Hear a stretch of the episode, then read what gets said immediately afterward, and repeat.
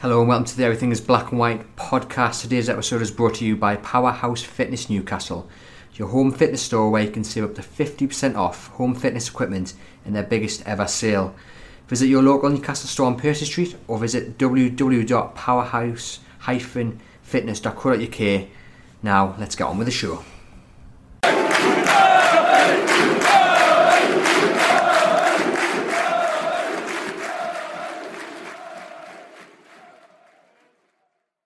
Three. Hello there and welcome to the Everything is Black and White podcast. I'm Andrew Musgrove, joined by Chief Sports Writer Lee Ryder, Newcastle United fan writer Sean McCormick, and BBC Newcastle's Matthew Raisbeck. Um, and we'll start with that great result on Sunday 1 0 against Manchester United. And we'll start with you, Matthew. I mean, what, what performance and what result? Firstly, thanks for having me. Yeah, it's uh, nice to be with you. Um, it will live long in the memory, won't it? Because it was so special, uh, and perhaps because it was so unexpected in the sense that Newcastle hadn't beaten a team that was higher than 11th going into the weekend, and then here they are in the relegation zone when they kick off.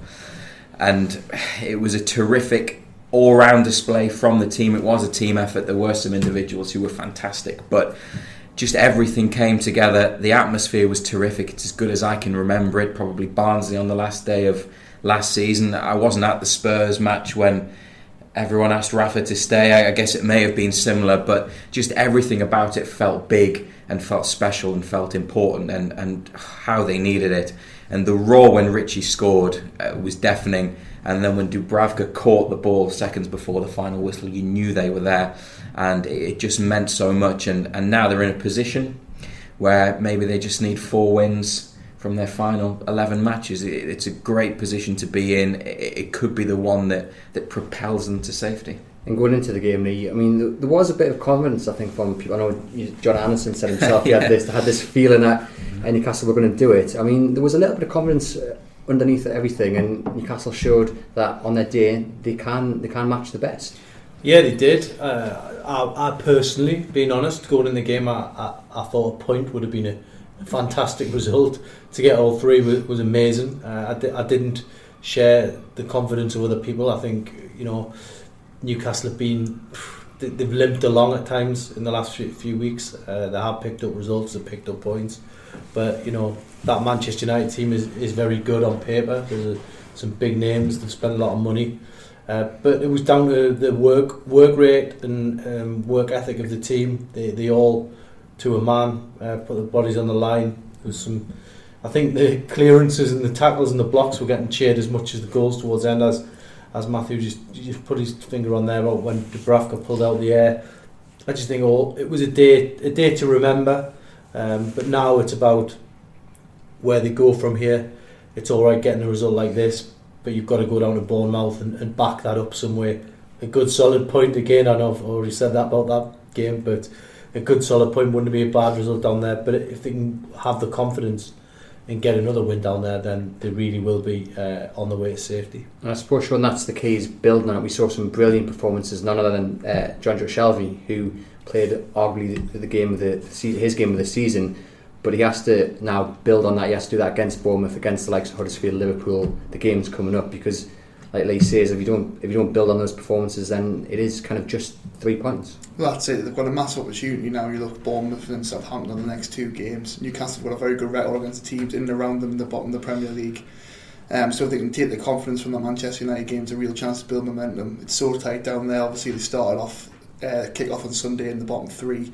The win lifted them up to 13. If one team can put put together two or three wins on the bounce, they're almost there. They're almost on the road to safety. And on Shelvey's performance, I mean, he was he was absolutely superb. Yeah, Shelvey was fantastic. I think him and Diame really marshalled the midfield well. The first 15 minutes, like, that's my phone just dropping there. uh, the first 15 minutes, um, they really set a mark on the game. They set the precedent. They set the tone for Newcastle's performance. Um, Diame particularly um, got in on, on, Paul Pogba a couple of times. He really won that battle. Shelvey spraying passes um, like we know he can. He doesn't do it consistently enough, and that's probably half half the frustration with Shelvey, but he was fantastic. He put a couple of challenges in towards the end that you know really got the crowd up in their feet. The atmosphere, as Matthew said before, was fantastic, and it was moments like that that really got them going. And if Shelvey can, you know, if he can, if he can perform that in the next couple of weeks, building that performance, you feel that him and Diame are starting to build a real partnership in midfield. What do you think they would have been said to Shelvey before that game? Do you think Benitez just said, you know, you've got you've got to up it. We've got Mourinho back to full fitness now because there was a marked difference in his performance from what we've seen pretty much all the way through the season. I think, to be totally honest with you, I, I think Jonjo Shelvey, um, he does what he wants, and he just, he got out of bed that day and said, "It's against Man United. I'm going to put a performance in." And that's exactly what he did, and he played to the best of his ability. I think Rafa will have been pleading with him all season to lift his game, and he just hasn't done it because unfortunately he doesn't have the that consistency. Um, I know Jonjo Shelvey is a, a brilliant player. Um, he's you know he's the highest paid player at the club, um, and they paid a lot of money for him for a good reason because of what he can bring to the team, like he did on Sunday. Uh, I travelled with the team in pre-season in Germany, and Jonjo Shelvey was quite easily the best player throughout the whole of the pre-season. He was he got his fitness sorted. Um, those passes were getting pinged left, right, and centre. Um, he really lifted the team. He carried the team in pre-season at times, uh, and then he had his moment against Tottenham where he got sent off. Um, he's, he's recently spoken about to the to the program. He won't speak to the wider media. There's still an issue there in terms of he, he doesn't feel like he has to talk to the press, which is, is his his choice entirely.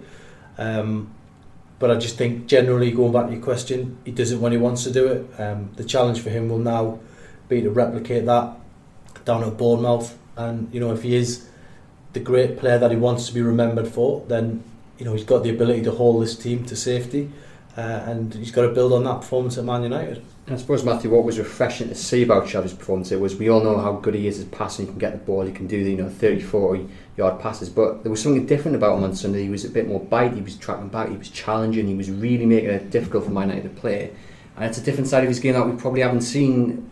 Well, we, we haven't mm-hmm. seen really. Yeah, he was up and down, wasn't he? Up and down the pitch, and um, what what I like about him when you watch him is that he has the kind of intent that you need.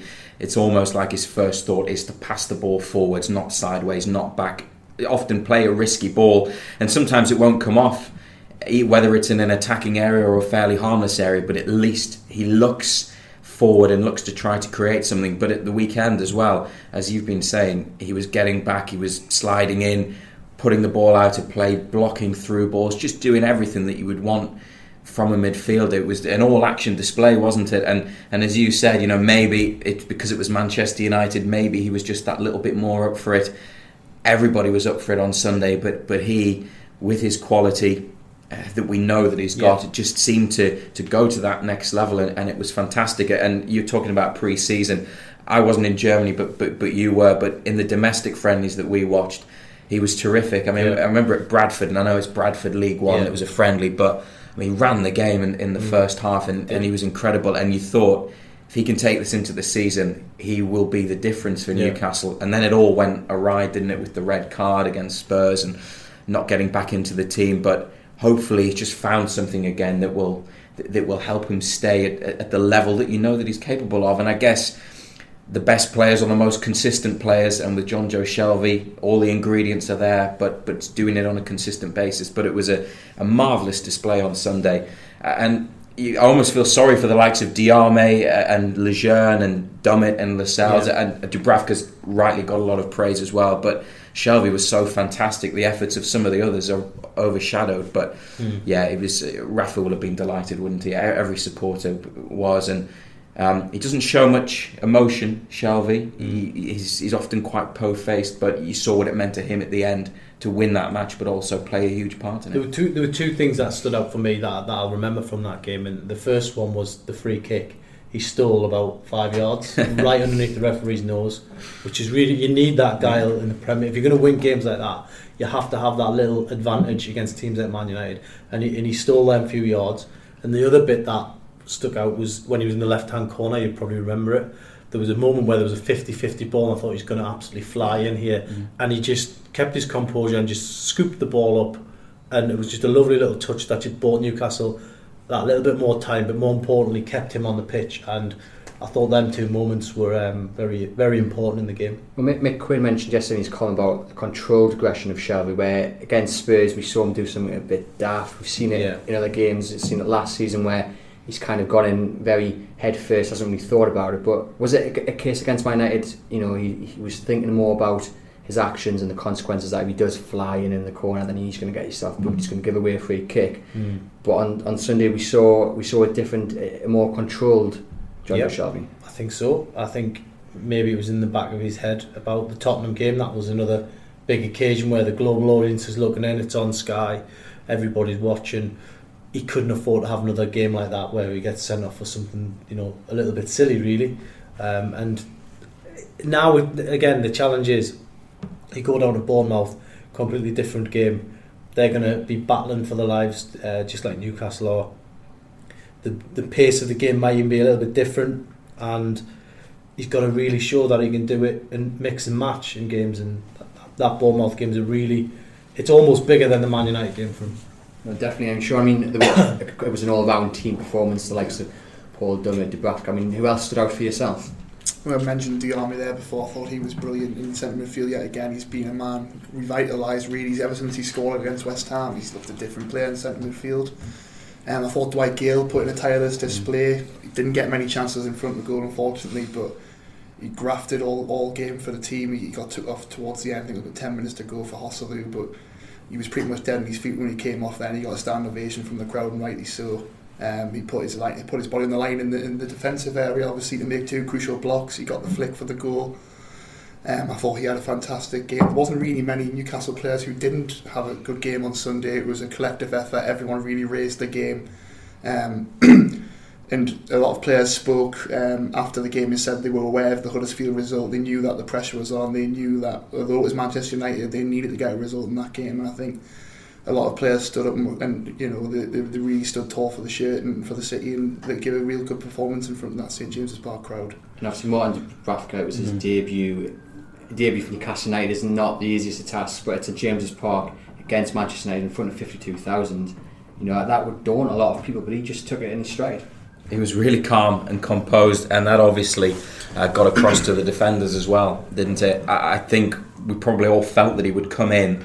I mean, what's the point in signing him if you're not going to play him? And, and I wondered whether he would start at Crystal Palace. Um, he didn't, obviously, and then he got his chance this weekend, and blimey, didn't let anybody down, did he? And and yeah, he deserves all the credit that he's getting for his handling, his kicking. I think there was one that that, that went out of play but but you know, other than that, his yeah, his success rate with, with everything was was really high, and um, you know they've got somebody there who speaks good English, who will clearly communicate. Uh, I think at one point he was. Um, pulling defenders into position while the defenders were retreating and while Man- Manchester United were on the attack. So that kind of communication, because he can see everything, is obviously very important. Um, and whenever a corner came into the box, didn't feel overly concerned. I mean, he's, he's obviously got a big reach, hasn't he? Because he's, Yeah. he's tall, he's, he's got long arms. He caught everything. Never felt worried when a ball came into the box. When Martial went through one on one, he, he he stood pr- pretty big. I thought Martial was going to dink it. He didn't, and he made the save. But then he wasn't uh, milking it. He was there ready for the, the corner to come in, and, and he just gave a really composed, professional, mature performance. And, and I think you can see why Rafa wanted him, and also wanted a goalkeeper of that ilk uh, with those qualities because it can add a, a number of points to your tally if you've got somebody like that. Now, I'm not saying Darlow or Elliott wouldn't have made those saves. I, I do rate both of them, but obviously Dubravka has something else, something different. And um, when you, you look at the money that could be involved in the deal, I know you've been reporting on this in the last couple of days, then that's very, very good value for Newcastle if he can continue to play like that. Doesn't have to do that well all the time, but just Yeah. set a standard now. You'd hope he wouldn't drop too far below that. You know, it, it represents really good business. I think what sorry Andrew. I think what was most telling about the performance as well was his uh, his decisiveness for coming for coming for crosses. Um, I think about 30 minutes in, he was the first real delivery that come into the area, and um, he, he made his decision early. He came out. He was commanding. Um, took the ball really well. And I think when your keeper does that, you know, and he's got the confidence to come out, it, um, it relieves a lot of pressure on the defence. You know, it relaxes them to think, you know, we've got a commanding presence behind us there that's going to come out. He's going to claim it. You know, he's a safe pair of hands. And as Matthew said, you're never really concerned every time Manchester United were on the attack. You thought, you know, Dubravka's got the ability to deal with those kind of things. And I think that just set the tone earlier. It was a massive roar from the crowd when he came out for that first cross. And at times, I think that's where Karl Darlow and Rob Elliott have been a bit indecisive, and you know that can have a bit of a negative effect on your defence. You know that can create a nervousness, attention. But Dubravka was really confident, really calm, came out and you know set the tone for his performance really by, by, by those catches. And I mean the last save he made Michael Carrick, I mean that was a top class reaction to. Um, and again, you know, Carl Darlow and Rob Elliott, we've seen them pull off some yeah. fantastic saves, but Dubravka, you know, very last moments of the game, the crowd are nervous, you know, it's bodies on the line and he's reacted as a top keeper should do and it, it was a brilliant save. Yeah, it was, it was just instinctive, wasn't it? It was a fantastic save. Um, you know that that really just put the, the cherry on top of a great performance, a great debut, and hopefully he builds on that. You know because there's been a lot of Newcastle players who've come in. You, you think back to Shelvey's debut against West Ham, Mm-hmm. where he looked absolutely outstanding. Obviously, didn't necessarily build on that performance. Moussa Sissoko at home at Chelsea was another one that sticks in the memory.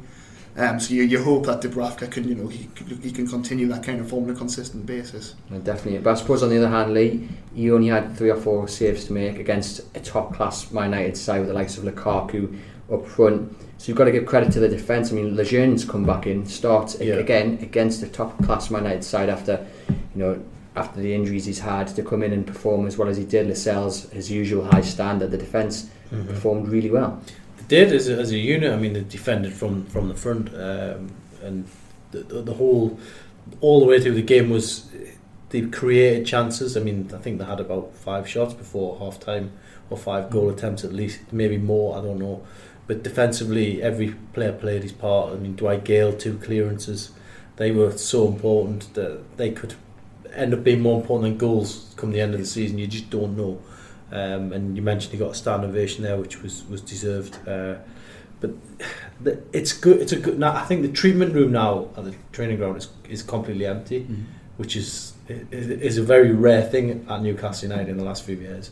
Rafa's wanted it to get it that situation where there's competition on the training ground for every position, and you know he, he- he's well known to make changes. Uh, and that Bournemouth game, you know, there's going to be you know two or three players for each position vying for for the shirt, and I think that's that's going to be re- really important going in the running. Just going off on a slight tangent, you mentioned the injury record there. Whenever you speak to Rafa uh, before the matches, Yeah. when he does his press conferences and, and various interviews, he's really proud of the injury record. Yeah. And, and you know, and, and I guess go back, I don't know, 10, 15 years, Graham Souness moved That's right. the players to the academy, didn't That's he? right, because he thought there was a problem with the pitches. Well, Rafa Benitez has has cleared the treatment room because whatever methods he and his staff have got are working, and also players know they're going to get opportunities to play, and, and they don't want to be injured either. Yeah. There's no nobody is malingering. Not saying anybody has been in Yeah. the past, but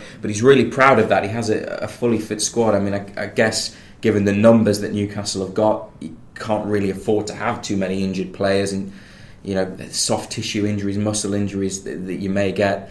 You know they're clearing up. Whatever they're doing is working. He just doesn't take risks, does he? Yeah. That's that's the, the big thing. I mean, Slimani being the Yeah.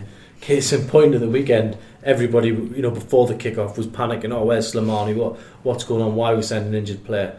Well, he's not really injured. He's, he's carrying uh, a sensitive issue with his thigh, and basically, you know, there was no point in risking him in that game for him to miss six or seven games, and that's why Rafa's got that, that bit of judgment, that, that experience, and he's made that decision um, based on looking forward rather than just the 90 minutes against Manchester United, and, And- it's paid off. and it's why we waited so long to see Paul Dummett come back in Yeah.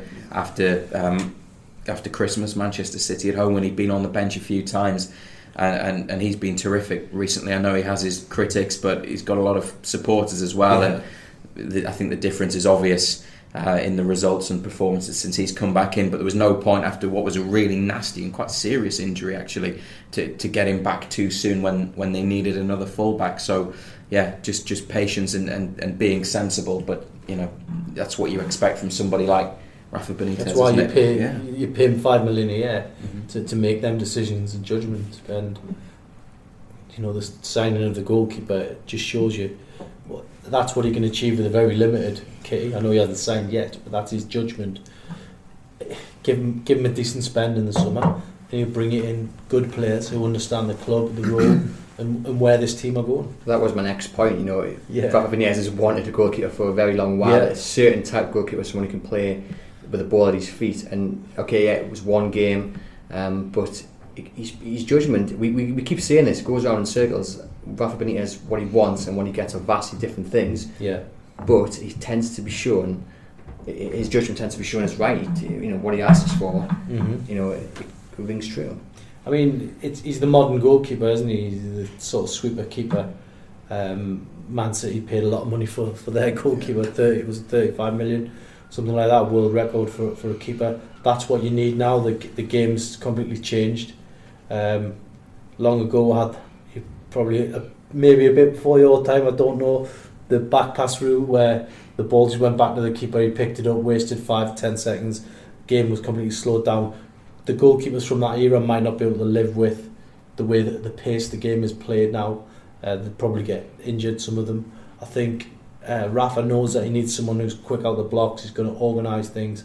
And he was constantly pushing that defence up, wasn't he, and making it a, a tougher game than Man United probably anticipated. Man United didn't know what hit them really because they probably didn't know nothing about this goalkeeper. And I think Rafa really caught them off guard with, that, with the way Newcastle played they were probably expecting Newcastle to park the bus like they did against Man City, but uh, with the goalkeeper heavily involved, th- that changed the the whole fashion of the performance. Did indeed, and if uh, you mentioned the global audience there, know, Man Yeah. United huge uh, following all over the world. Newcastle United, well, big following. It would have been played out all over the world. If you're a potential buyer and you've got 52,000 people rocking that stage and the atmosphere was brilliant, you saw, like you said, what Benitez can achieve on a limited budget. I mean, it really was the perfect advert, wasn't it, for Newcastle United and why hopefully someone is waiting around the corner with a with a checkbook and wanting to get in. I think it was it was everything that Newcastle can be on, on the day. I know the the fans are brilliant and they turn up every week, but I think the fans really enjoyed that game in terms of you know they played their part. The atmosphere was was rocking all the way through. Um, but for me, I mean, it's a shame Mike Ashley wasn't there in, in many ways because he would have seen his club. He owns the club. He would have seen it for what for what it is, which is a fantastic uh, environment to watch football on a on a big match day like that. And you just you know you wonder is is someone going to come in and, and buy it still? Then the TV audience, um, the TV figures that were bandied about yesterday, which will definitely be coming in. Mike Ashley may now feel you know that he can use that money and put it into the team um, going forward. You don't know, but for now, I think it's the whole situation is all about Rafa Benitez and, and him being backed in the next window. It was Matthew. It was really nice to see Mm. the fans enjoying it, and, and Rafa afterwards, you know, smiling. He had the little joke with uh, the BBC uh, Sport Yeah. reporter when he was doing his, his uh, I think it's Con- Conor McNamara when he was doing his his uh, mic test. You know, the two one one nil. Yeah. It, it, it was a different sort of Rafa that we've seen. Obviously, the result helped massively, but it was uh, nice to see Rafa really enjoying the the post the post game reaction. Yeah, it was very gratifying for him, wasn't it? Because he puts a plan together for every match, and the players, we we can't fault their commitment, can we? They care. Most of them, I guess, want to be here, and for a lot of them, playing for Newcastle United will be the pinnacle of their career. But they've always done largely what the manager has asked. They just we just know they haven't quite got that extra quality, that cutting edge to go and win matches. So for them to do what he asked, but but have the quality in attack and in defence to get the result, you know, it was it was job done. It was 100% as far as Rafa was, but probably not 100%. You know what he's like, he's a perfectionist, but everything came together. They did what he asked, and they got the result, and they found a way to win by by following his plan. So he was delighted, and um, one of the comments that you see coming up time and time again on Twitter after a good result is when Rafa takes his glasses off, puts them in his pocket. You know, it's job done, and, and that's always nice. But what I tell you, what was also nice was that he went round the pitch as well Yeah. uh, with some of the players and, and thanked the fans. And, and I mean, the- the ground was almost three quarters full. Yeah. A couple of minutes after the final whistle, pl- players, you know, uh, were getting the acclaim of the fans who stayed because they really appreciated it, and and I'm sure Rafa did as well. Um, that'll have meant a lot to him because when I look at statistics before the matches, uh, Rafa has got good records really against the top teams, and a lot of a lot of those um, good records have been eroded slightly by Newcastle this season because obviously the circumstances uh, that we have and, and the team that he's got. But you know he likes to beat his former title rivals or Champions League rivals, and obviously Mourinho is a, a rival of his. There was a nice embrace at the end.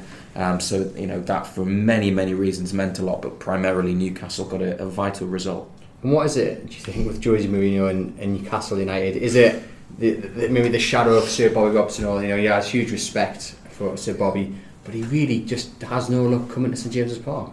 Well, that's it. Yeah, I mean, Newcastle probably did deserve it on Sunday, but you know, the, the, the football gods were shining down on Newcastle towards the end. It was they were hitting legs, hit, hitting the body. Just wouldn't go in for Manchester United towards the end. They were putting loads of pressure on, um, but you know, Mourinho in his in his defence was quite quite graceful in in, uh, in defeat, wasn't he? You know, he spoke about Sir Boy Robson before the game and after the game. Um, pre prior to the game, he said there was no way Newcastle are going to go down. He's obviously got a lot of respect for Newcastle. He'll be aware of the the record as well. You know, he's a serial winner. He he he won't be happy with the fact that he's never won at Newcastle in the Premier League. Um, it's a bit of a strange one because when you think when Mourinho come in the 2004-2005 season, it was after the Bobby Robson era when Newcastle were really successful. Um, there was a period of mediocrity really in Newcastle at that time, wasn't it? Under Graham Souness, Glenn Roeder kind of got it back, but then lost it again.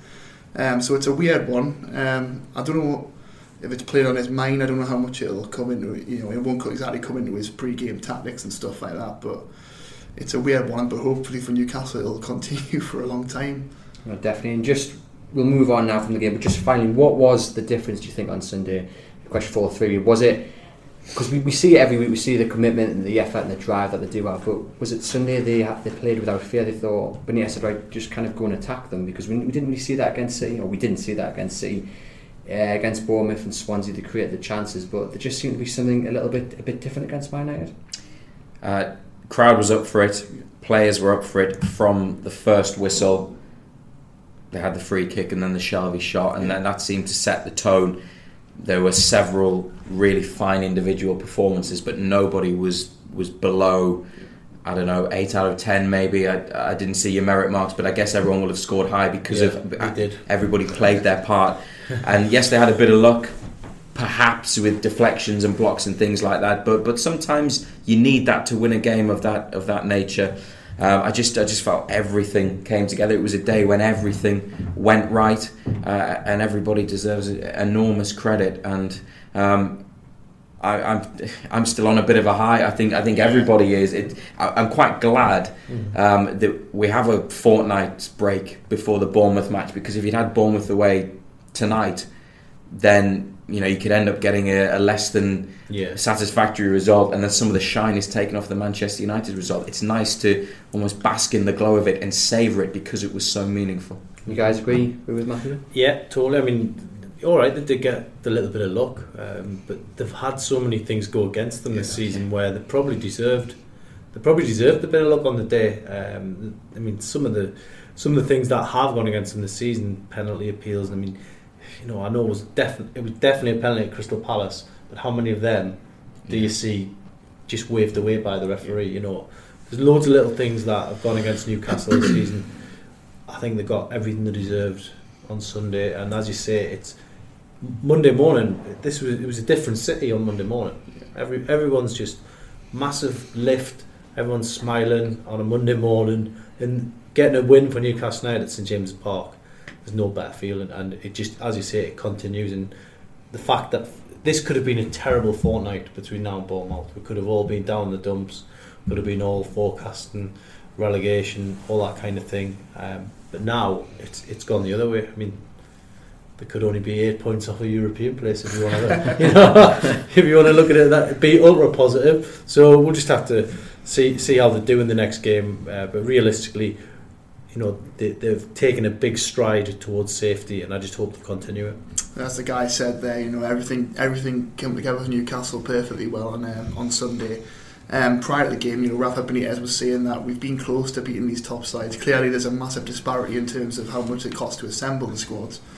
Um, but he was saying that could we just got that bit of luck if we get to a certain point where it's nil nil or it's one 0 You think back to Chelsea and Manchester United away, they took the lead in both of those games. Um, the Liverpool game at home, it was one one. They could they could have won that another day. Um, so you know e- everything just come together. Every player played well. The fans played their part. And as Lee said there, you know, it could have been a disastrous fortnight. It's now a really positive fortnight where they head into those two massive games against teams around them, and you think, you know, if they can get four points, six points from those games, suddenly on 34 points, 32 points, and they're so close to securing safety.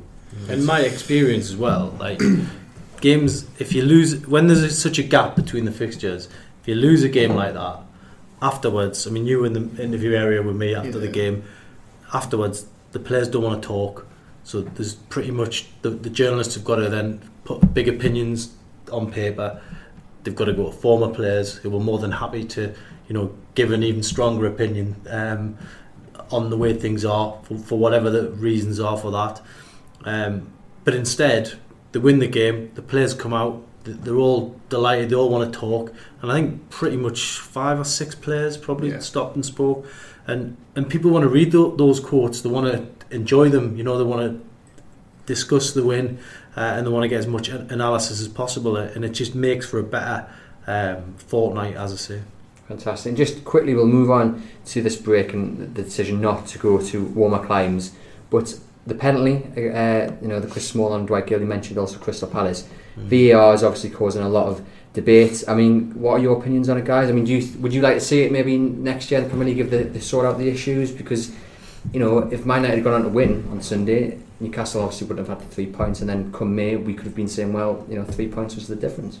Well, it was interesting that it, it was Craig Pawson and he was the one at Liverpool West Brom that, that took a while to get decisions but was then praised for getting them correct.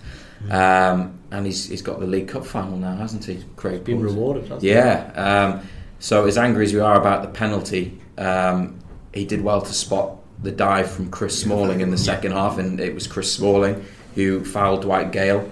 Um, from where we were at the time, I wasn't sure whether it was in or outside the box, but it, but it, it should have been a penalty. And the crowd was still angry at that point because they didn't get a corner when the ball was played long, and, and Dwight Gayle thought it had flicked off Phil Yeah, Jones.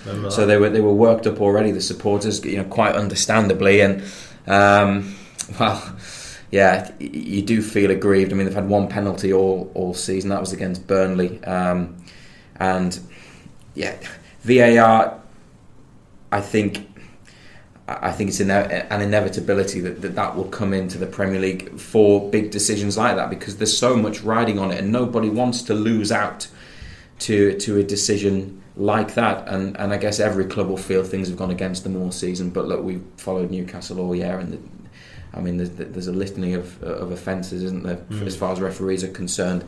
Um, anything that can help them get the right decision is is absolutely is absolutely essential. It's it's needed, isn't it? It's not going to take away the talking points, No. you know, because people, in- people still talk about it. It'll Yeah. increase it, really. Exactly. I know it's still subjective because obviously you- you're going on the opinions of somebody watching Mm. the um, the action. But um, if that, if that had been in place on Sunday, then Newcastle would have had a penalty. They would have been would have been one 0 up, and, and you hope anyway, Mm. uh, and then we would have been delighted. But um, yeah, as angry as you were with the referee when he blew the whistle when Smalling went down, Yeah. I thought he was going to give a free kick to Manchester United. So fair play to him for spotting that.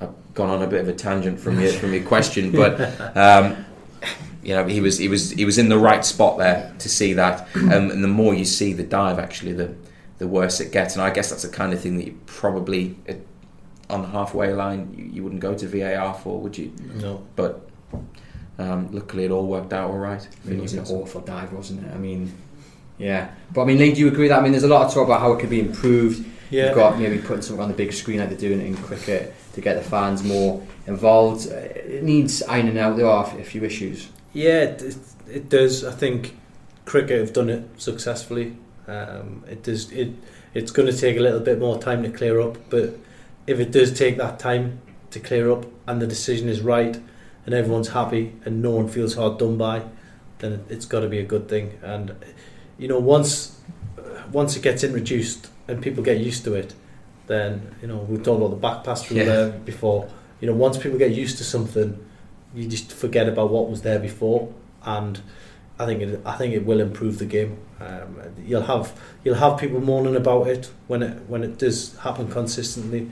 I know there was a lot of publicity around Craig Pawson's uh, game at Anfield that were mentioned there, but you know once once it's in and up and running, there'll be no problem, and they've got the facility there. The only problem at Newcastle is that not everyone can see that screen, can they? Yeah, and even so they'll have another to get one. another one. Yeah. So Uh, It's, you mentioned the back pass again. It looks weird now, doesn't it, when you Yeah. see a defender from uh, the middle of their half just lobbing the ball back to the keeper and then picking Yeah. it up. But that, that that's how football evolves, isn't Yeah. it? And, and and that that is obviously outdated now, and that changed, and probably would say for the better. And all the technology, like the goal line technology, works and works well, yeah, doesn't it? And and that's quite quick. Now VAR is obviously slightly different, but it's for the same end to get to get the right decisions. Now, just a quick message from our sponsors. Today's podcast is brought to you by Powerhouse Fitness Newcastle, your home fitness store where you can save up to 50% off home fitness equipment in their biggest ever sale. No longer will you need to feel the unnerving sensation of another man's body heat on your saddle, sheepishly move weight under the gaze of the local beefcake, or put up with that atrocious gym music. You can support the podcast by visiting the Newcastle Powerhouse Fitness Store on Percy Street or their website at www.powerhouse-fitness.co.uk where right now you can save hundreds of pounds on treadmills, exercise bikes, weight, nutrition and home gym packages. But great to see that Alan Pardew has already blamed a few injuries on VAR, but we'll not get on to Alan Pardew because he's got um, enough issues as it is. And what we will get on to is the decision not to fly away to some of our climbs. I think, I mean, you did a story last week, Lee.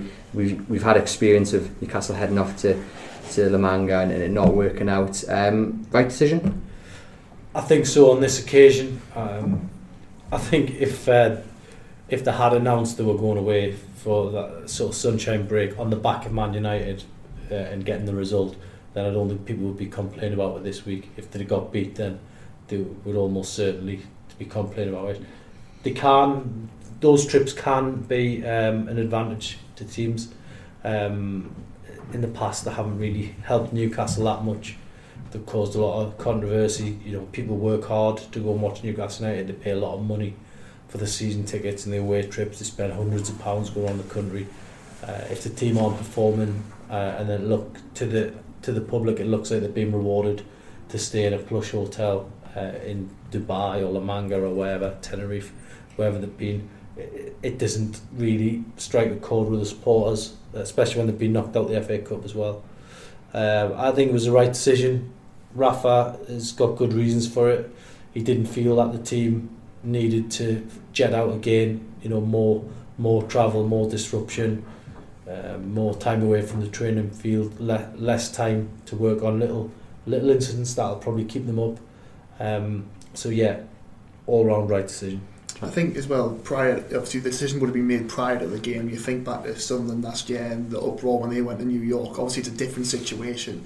Newcastle aren't rock bottom of the Premier League, but as Lee, but as Lee said, um, you know, this would be the FA Cup fifth round weekend. You, you wouldn't want to see it as a reward to the players to say, oh, you know, the FA Cup, we're going to go on a nice little jolly to La Manga. Obviously, it wouldn't be that, but you know, that's how Yeah. it's perceived. Um, and Rafa was saying as well, you know, it's a time for the players to spend with their families at home. You wouldn't necessarily do that if you went out to La Manga because obviously the club would then have to, you know, boot the expense of all the families going as well. Um, so there's a lot of advantages for staying at home, and as Lee says, you can do the tactical tweaks in the training ground. He's got two full weeks now to prepare for that Bournemouth game. Um, so you know, so there's a lot of advantages for staying at home as well. I guess if that's the case, and getting the likes of Islam Slimani you know, back to full fitness, anyone else with a couple of knocks, it gives them perfect preparation time. Yeah, I mean, you've got to trust Rafa on this, haven't you? I mean, he's not he's not flash at all. He's, he's pragmatic and sensible, and like you were saying, he can do all the work that he could do in uh, somewhere much warmer on the training ground in an environment that he and the players are used to and and and why change it why take them away. Just it it, it it just takes away the possibility of anything going wrong and and I think it's it's a smart move isn't it? There's just there's no need for them to go. Like under McClaren 2 years ago they went to Spain didn't they? Yeah. Um, Wijnaldum scored away from home, didn't he? Did in a friendly. I, I got a collector's eye. Yeah. I, I witnessed it. So Yeah, and, and, and maybe it then. didn't help at Stoke though. No, it game. No, that was after. Was it Chelsea? They lost that heavily, wasn't it? And then, then Before they went, they went there on the back Back. of getting beat five one at at Chelsea. and then Then Stoke. they went to Stoke uh, on the back of a sunshine break and got Mm. beat one 0 Yeah, and then McClaren didn't last much longer, did he? One more game, wasn't it? Yeah, after that. So maybe they had reasons then because they were, you would say, in, in a worse position, and, and obviously they hadn't had a result like they've just had. Um, but yeah, but Rafa can, can do what he would do abroad here, can't he? And and also, you know, he is switched on to what the supporters think, and, and even you're saying, you know, the decision was obviously made before they beat Manchester United, Sean, but. Um, yeah, he will. He will understand that the fans wouldn't be happy if a team had lost again and they were in the relegation zone, and, and the players were going away. And it has caused problems at Newcastle in the past, but under different management and with a very different type of squad, different characters as well. Yeah, I mean, I think his his view is pretty similar for pre-season. I think he doesn't see the need to have big, big long trips. If, if you can, if you don't have to do them, don't do them. Um, you know, he took them to Ireland last season, and it worked very well. Um, it, it got the, the players focused, and that's what that's what he's trying to do. He doesn't want to take them to the other side of the world just for the sake of it. You know, there re- there are big rewards. you know, Man City, Man United. Tottenham, all these teams go and play in the big tournaments in pre-season. I think Man City do one at the end of the season as well now, don't they? So, but they get you know millions of pounds for doing that. Newcastle at this moment in time aren't getting that. So I think pre-season, unless there's a big offer, I, I couldn't see them um, going too far. And he's, he's obviously had a similar mindset on this one. He doesn't want to see the players uh, disrupted from the work. Fantastic. We'll move on to a couple of questions now from uh, our listeners. We've got uh, Sean Nightingale and Aaron Sterling both on Facebook asking, does Jamal Lascelles deserve an England call-up? So I'll throw that out. I know Sean wrote a piece yesterday pretty much saying he's on the on the plane. But I mean, he's had he has been brilliant this season. Yeah, I mean, as I wrote in the piece yesterday, Southgate's got a locked-in back three of Gary Cahill, John Stones, and Harry Maguire, who you think will be the top three, barring any injuries. Aside from that, it's hard to think of a more informed English defender than Jamal Lascelles. Michael Keane's been the choice throughout Southgate's reign so far. He's had a distinctly average season at Everton. And as we saw at the weekend, Chris Smalling and Phil Jones didn't exactly cover themselves in glory. There's a lot of people, you know, Phil Jones really went to town with them. It's not Phil Jones. Phil Neville really went to town with them on uh, Match of the Day two on Sunday night, and you know Lascelles isn't as technically proficient as the likes of John Stones and Gary Cahill and Maguire. Um, but you know he's, he's I think he's the youngest captain in the Premier League.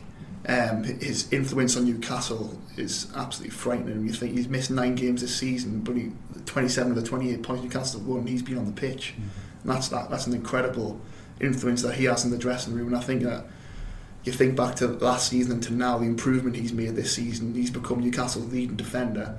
Um, and when you think back to the Spurs game at the start of the season, he wasn't one of Rafa Benitez's first two choices. So you know, um, like like Matthew was saying before about Shelvey, one thing that this Newcastle team's personified by is that they they're not afraid to make a mistake. They take responsibility for what they do in the pitch, and Jamal Lascelles is probably the biggest example of that. So I think that would be a massive reward for his form this season if he gets an England call. Um, Southgate's watched him on a couple of occasions, and I think that it would be right if he gets a chance, at least in the March friendlies, you know, to, to showcase his ability on the international stage and see if he's ready to take that step. Do you agree with that, Sam? I, I think I w- you wouldn't begrudge him if he got into the, the World Cup squad. I think it'd be a great um, achievement for him. Uh, it'd be a great achievement for the for the club, really. To, and and you know, fair play to Rafa Benitez. His judgment, he saw something in him that you know previous manager didn't. Um, not only gave him a chance, but handed him the captain's armband not, not that long ago, and, and he's never let anybody down. Uh, you know, he, he gives everything. There's a different group of players here these days at Newcastle. They're all like players who see this as being at a big club, whereas in the past they've, they've looked at it as um, a launch pad to go somewhere else and get a big money move. Whereas, you know, we, we get to spend some time with them um, and you get the feeling that they really appreciate what they've got. And I think that, that does come across in some of the performances. Okay, they can't win every time. We're not, we're not talking about the entertainers here, but we're talking about a, a bunch of players who really try and, as you've seen, that they put their bodies on the line uh, against Man United the weekend. And I mean, the same question you, Matthew, but also we'll throw in the name of Jonjo Shelvey. Yeah. I mean, obviously, again, he's only had that one really good performance this season, but if he continues playing like that and he does it week in, week out, which again is a big ask, there's no reason why he can't be handed an opportunity in, the, the friendlies coming up. Well, Alan Shearer mentioned that on Match of the Day two, didn't he? About Shelvey. Um, I think with him it's about trust, isn't it? And trusting that he can firstly be consistent, but also not do something to jeopardise a victory or uh, the success of the team. Uh, we all know the qualities there with Shelvey. I think all six of his caps were under Roy Hodgson, weren't they? Um, and he hasn't hasn't played for England for a couple of years, but he can do something different to all the other midfielders. They- are eh, quite similar, aren't they? A lot of them.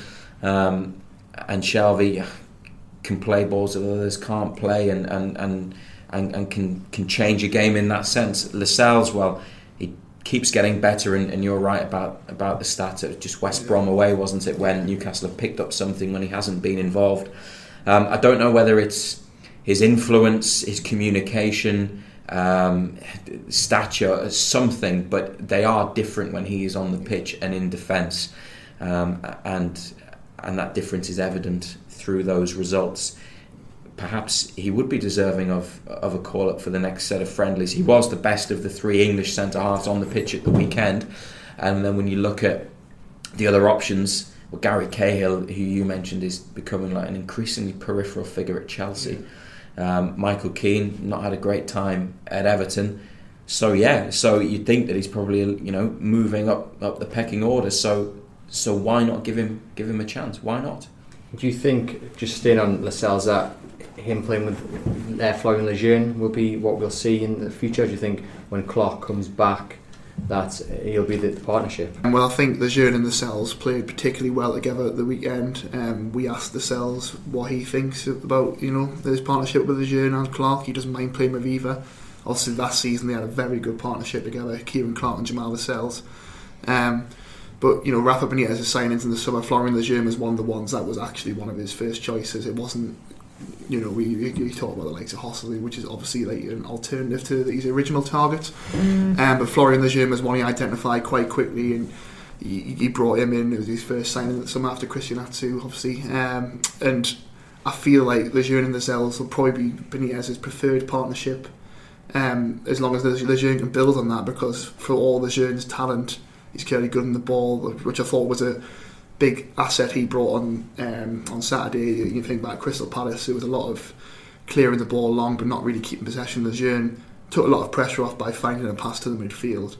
If he can, you know, build on that, put in some more consistent performances, you feel like Lejeune and Lascelles could be the, the dominant partnership from now until the end of the season. Oh, brilliant. Um, I mean, they kept Lukaku very quiet, and like Sean says, he was one of um, Benitez's first choice, and we saw the reason why. He was calm, he was collective, he can pass the ball out, and it, does it, do you think it gives Lascelles a bit more uh, room to manoeuvre? You know, he can do, he can focus on what he is good at, and that's you know organising defence, you know, heading clearing the ball away, and being kind of the I don't want to say the tough man of the partnership, but the more kind of strong and leadership kind of type. Well, I suppose if, if he's looking to Lejeune to be the more ball playing of the two, then yeah, I, I guess so. And I know it was only pre-season, but he, he looked excellent, big and strong and good on the ball. Um, and then he, he suffered that injury against Spurs, which was rotten luck for Newcastle. That, that bad tackle from Harry Kane. Um, and then uh, speaking to John Anderson, when, when we do the commentary on BBC Newcastle, he says you can get at Lejeune defensively, but he is good on the ball. But on Sunday, he did everything well. Yeah. So hopefully, it's just about time with him because it is his first season playing in English football. He went to Man City, sent out on loan, and then sold, so didn't play for them.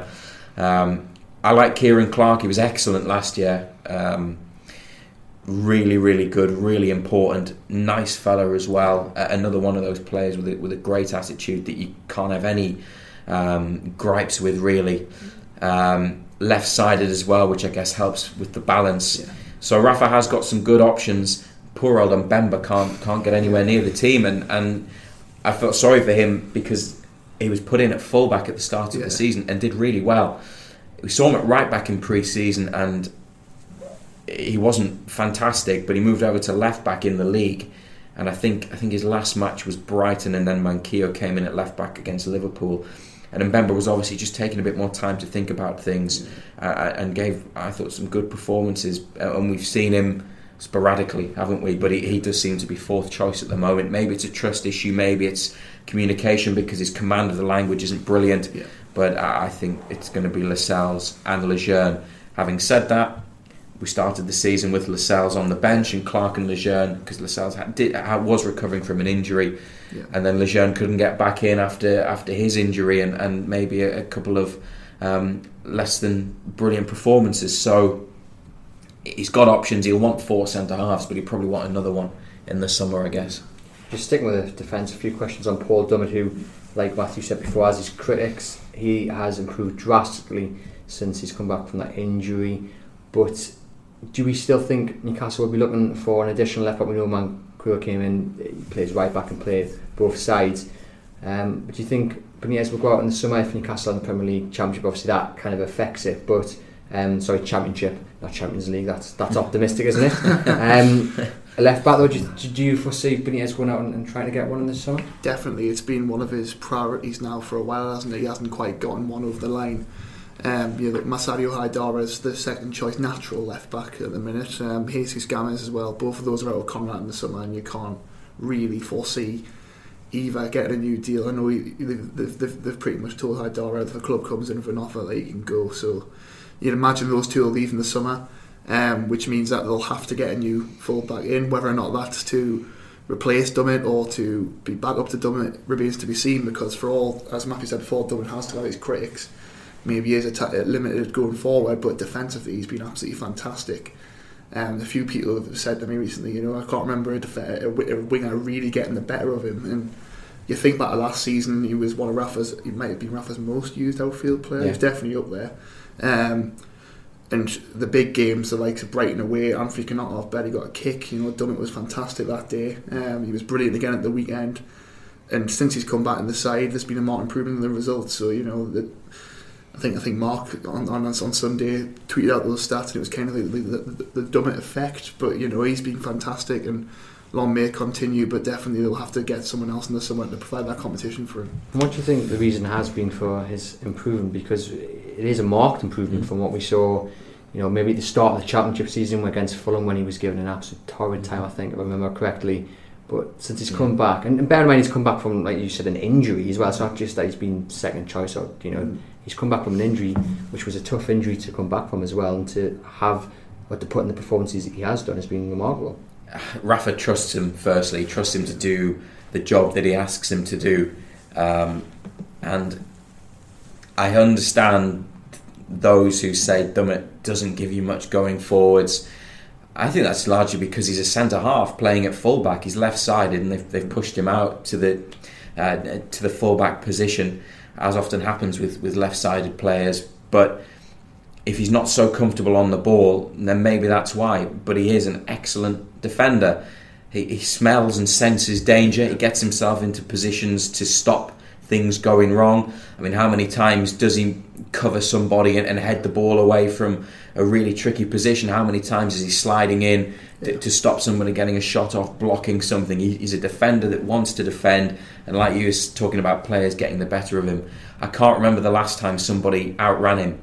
And thinking back to Manchester City away, their three goals came on the other side, Yeah. and Raheem Sterling won the penalty, having gone over to the left hand side.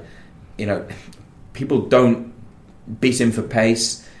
He's good in the tackle. He's good in the air. He is a defender, and and and I really like him. And I think they're a better team with him in there. Yes, he's not going to do what Yedlin does at the other end, but you would say that Yedlin is not a defender like Paul Dummett is. So obviously you get the attacking from one side, and Dummett does does the solid job for the team, and, and maybe long term he will end up as a as a centre half. But um, Rafa will obviously want another left left back in the summer because he he would need two players for each position. But um, I think that again the results speak for themselves. But I, I'm pleased to see that Dummett's getting the praise Yeah. that he probably deserves and.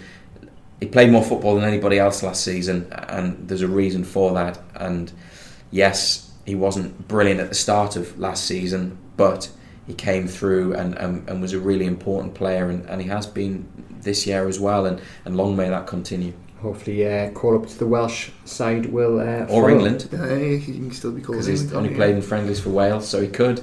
So that's your research coming into play there. Oh. no, no, yeah. I mean, yeah, I mean, uh, yeah, he has done well. We'll go on to others that haven't done so well. Question from Aaron Dimmock, who says, you know, what is the future for the likes of Armstrong, who scored two last night? You've got Mitchell, who's yet to start a game for Fulham, uh, Aarons, who's over in Italy, and uh, Saivet as well. I know Sean does a loan watch and it is now on 18 players, I think, like you do every week. So you have your hands. Well, I'm sure you are very busy with that. Good job you Um, don't report on Chelsea because you'd have twice the work Oh, to do yeah, then. I wouldn't you? know, I- It was getting to that point though. They've got a Yeah. full match day squad now, haven't they? So Yeah. So I mean, on those players mentioned, the likes of Aarons, Mitro, uh, Armstrong, where do you see them fitting in in the summer? Do you see them, some of them coming back? I think we can discount Jack Colback um, coming back and playing a part if Rafa Benitez is still manager. But the likes of Armstrong, I mean, he has got talent. It's whether he can reach that full potential. He's, he's highly rated by the club, isn't he? And you know, he had that fantastic season, 2015-16 campaign where he scored 20 goals for Coventry. The concern would be that he then jumped up to the championship and he wasn't quite as prolific. He's only just joined Blackburn now, but he's already scored three goals. Um, you can't really see him coming back in the summer and having an impact on the squad. You don't think that Rafa quite trusts him yet, but if he has a good end of this season and then goes on again and then has another prolific season wherever he may go, because I imagine he'll be farmed out on loan again. Who knows after that? But Rafa Benitez was speaking on Friday about how this summer he'll be able to compete more with the likes of the more established teams just purely because they're going to get that TV money at the end of the season. They're going to be able to be more financially active in the transfer market. Um, he will be looking for another forward. Whether or not Islam Slimani joins permanently will depend on A, how he does now between now and the end of the season, and B, how financially viable that is in terms of how much he'll be able to cost from Leicester. Um, the likes of Mitrovic, he, he set him a 20 goal target between now and the end of the season. That's obviously unrealistic. If, if Newcastle get a permanent forward in the summer, you can't see the likes of Mitrovic staying. Same with with Saivet, you know, he, he told Saivet in the summer that if an offer come in, he could go because he was the fifth choice centre midfielder. These kind of players are going to have to do something extraordinary away from Newcastle to force themselves back in the reckoning, and with only half a season to do that, it you know it's, it's not the not not the most time to, to to prove themselves to be able to you know jump up in the pecking order. Matthew, do you think it's more a case that them players have been sent out to maybe clear some space to clear maybe the wage bill rather than Rafa saying right you go out for six months prove yourself and you can you can come back in bit of everything depending on who it is, isn't it? Yeah, I mean they brought in three on loan and, and sent a number of players out on loan, so I guess they probably did quite a good balancing act Yeah. as far as money's concerned in January, especially as the ones they signed came in right at the end of the window. Um, yeah, with with Adam Armstrong, you'd think the club wouldn't want to give up on him yet because No, of how well he'd done it at youth level and, and some of what he's done out on loan. Um, and that, that brilliant goal for Barnsley last year at Preston shows that he has got some you know explosive talent in there, and he has proven himself to be a goal scorer. He's still very young, and and you think that that they'll give him a bit longer, and hopefully he'll keep doing well for Blackburn. Uh, Rolando Aarons, well, like why not go to Italy? Why not try something different? There's a lot of supporters out there who would like to see him in the team every week. I think he has clearly got something. With him, it's probably been fitness and, and again consistency, but there, there is undoubted talent there. Henri Saivet, as you're saying, i i he's the type of player who has gone on loan maybe to go to that club potentially permanently or put himself in the shop window. Mitrovic is is the curious case, isn't it? Because he has um, his admirers and vocal they are as well, and there are some who don't see what he brings.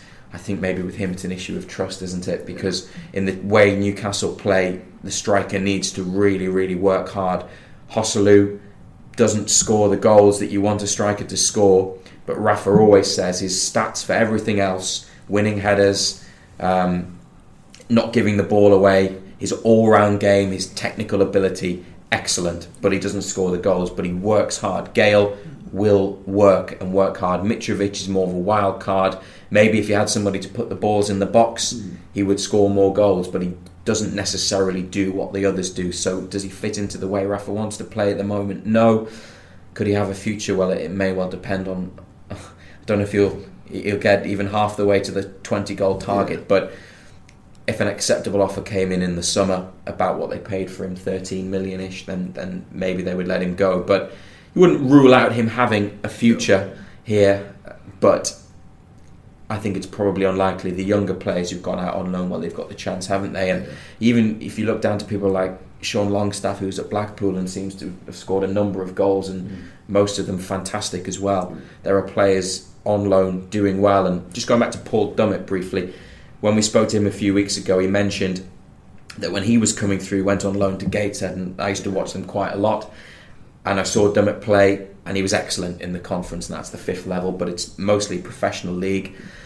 And he stood out immediately. But he went there, did really well, got some experience, went to St Mirren, won a trophy, played at a higher level, played men's football, and he said that there were other players in the academy and reserves who said, "What are you going there for? Why, why did you go to Gated? Why, why are you going on loan? Go somewhere higher."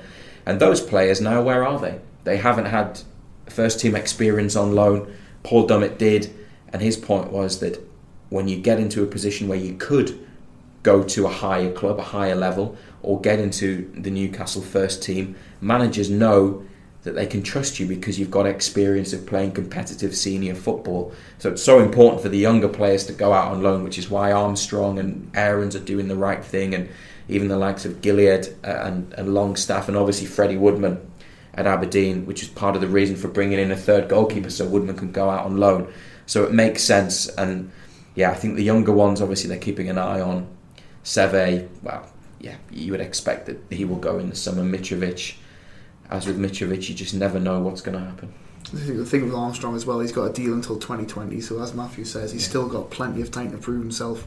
There's no rush with these players. You don't want to put them in before they're not ready and destroy their confidence. So he doesn't come in and score the goals. Um, and as well, you, you're talking about Aaron's going to Italy as well. I think, I think that shows a lot about his ambition. You know, because he turned down a move to Hull in order to go to Verona. You'd like to think that he's taken himself out of his comfort zone, playing against the likes of Juventus, Napoli, AC Milan, these massive clubs you'd think that you'd learn more playing against those kind of the, the Italian league they're famed for being solid defensively. And, you know, a lot more emphasis on tactics and, and things like that, which obviously Rafa Benitez is a massive part of the way he plays. Hopefully, it's a learning process for Aaron, so that he comes in next season that he- you know he's, he's learned a lot. He's a, he's a lot. He's, a, he's in a better position to kind of you know really go and try and cement his place on the wing. Mm-hmm. But yeah, you know, you were saying there about you used to cover Gator quite a bit. Obviously, like Lewis McNall has went Yeah. up there. He's only eighteen. Do you feel that that's a better move for him to kind of experience senior football rather than playing for under 18s and you're only just starting again under 23s when he took that loan move? Do you feel that that's a better thing for his development? He's already got a couple of goals, Yeah. and um, yeah, he's done. He's done well. I watched them play uh, cup replay against Maidstone a week ago, and he was involved in that match. and And it's tough because you're up against some experienced players, some who have played in leagues one and two, and you're not going to get that at under under 23 level, and and that's why again they entered the EFL Trophy, I guess, to give the younger lads some experience. And we saw them at Crewe, and they won. And then they played Port Vale, which was tougher, and then they lost at Oldham 4 1, and, and that was harder. But that's the kind of experience that they're going to get on, on a regular weekly basis now. Barlaser's at Crewe, Sterry's gone gone to Crewe as well. I know Sterry's been injured, but uh, I mean, he, he has looked good, and he can probably play at a, at a higher level. You'd think Barlassa as well than, than the bottom end of League Two. But yeah, with McNall going to the National League, he'd probably get more chances than he would in, in League One and League Two to score goals, but also to play. Uh, and, and and that's a good move for him with Steve Watson, who obviously will have a good a good relationship with Newcastle, and and obviously James Tavernier, who captained Rangers at the weekend, went went to Gateshead and did well, and there've been there've been others that have gone there just briefly, and uh, and they've started low, but it really has helped them, and and I think that's. That, that's a good move for him, and and McNall is a is a goal scorer. Yeah. He's quite big as well, so he could probably do the physical stuff, but um, he's just got that, that knack of being in the right place to score goals. And if you can do that and work on the other side of, of the game that you get from experience, then then he could be one to watch in a, in a couple of years. I think they've got high hopes for him, and I, th- I think he could be somebody that does really well. Fingers crossed. Well, you can keep up to date with all the uh, the loanies on chroniclelive.co.uk. Matthew, thank you very much for joining us on what is our last podcast in Thomson House. Not our last podcast ever. We will be back next week in the new office. Um, but Matthew, thank you for, for coming in. And if you head to chroniclelive.co.uk, you can keep up to date with all the latest Newcastle United news. Thank you very much for listening. Please remember to like, subscribe, and share the podcast, whether that be through iTunes, Audioboom, Spotify, or whichever platform you may be listening through. And if you want to get involved with the podcast, you can do so via our social media channels. We're over on Twitter at Chronicle NUFC and on Facebook at the same handle, Chronicle NUFC. We want your questions, your topics, your feedbacks. Why don't you drop us a line and get in touch?